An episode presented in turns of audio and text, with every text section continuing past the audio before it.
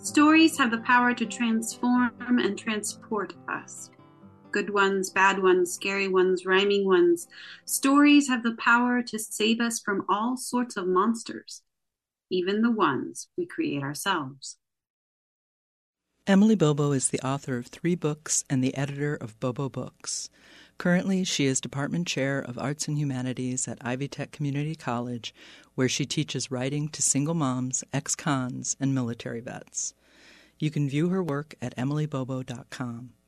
Emily joins us remotely over Zoom from her home.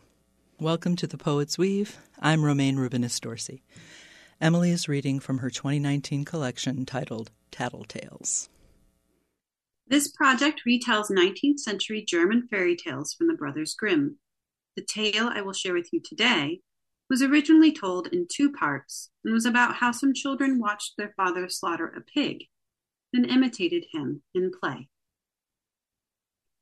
How some children played at slaughtering.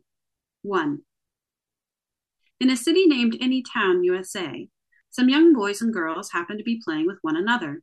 They chose one blond boy to play a fraternal boy, another a videographer, and a third a bystander.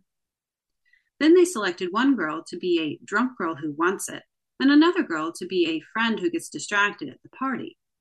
As agreed, the fraternal boy fell upon the little girl playing drunk and threw her to the ground and ripped her dress and raped her while the videographer filmed it on his iPhone and the bystander stood uncomfortably to the side and the distracted friend danced to a hip hop beat in a pretty, pretty dress.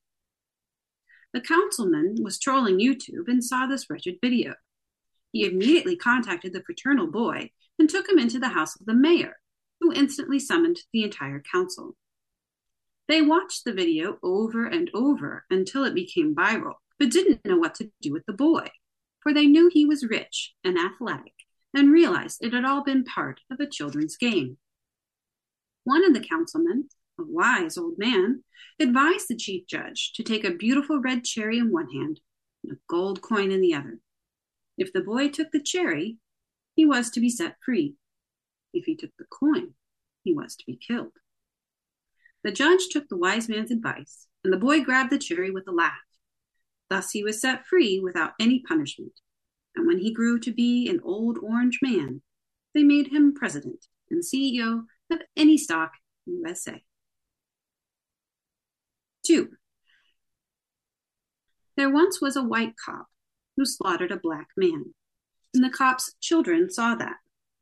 In the afternoon, while playing in the front yard, one child, wearing a white shirt, said to the other, wearing a black shirt, You be the bad man, and I'll be the good man. He then took the gun that he had found in the back of his daddy's closet, and the good boy shot his little brother in the throat. Their mother was upstairs bathing the baby when she heard the cries of her good son, and she immediately ran downstairs. Upon seeing what had happened, she was so enraged that she picked up the gun and shot her good son. Then she ran back into her American Foursquare to tend to the baby in the bathtub. But the child had drowned.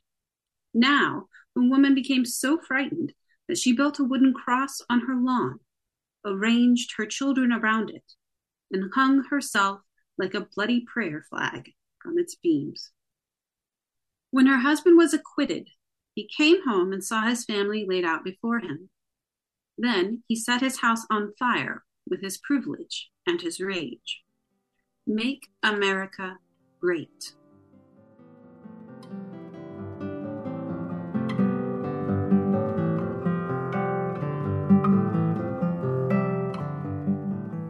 You've been listening to the poems of Emily Bobo on The Poet's Weave. I'm Romayne Rubinas Dorsey.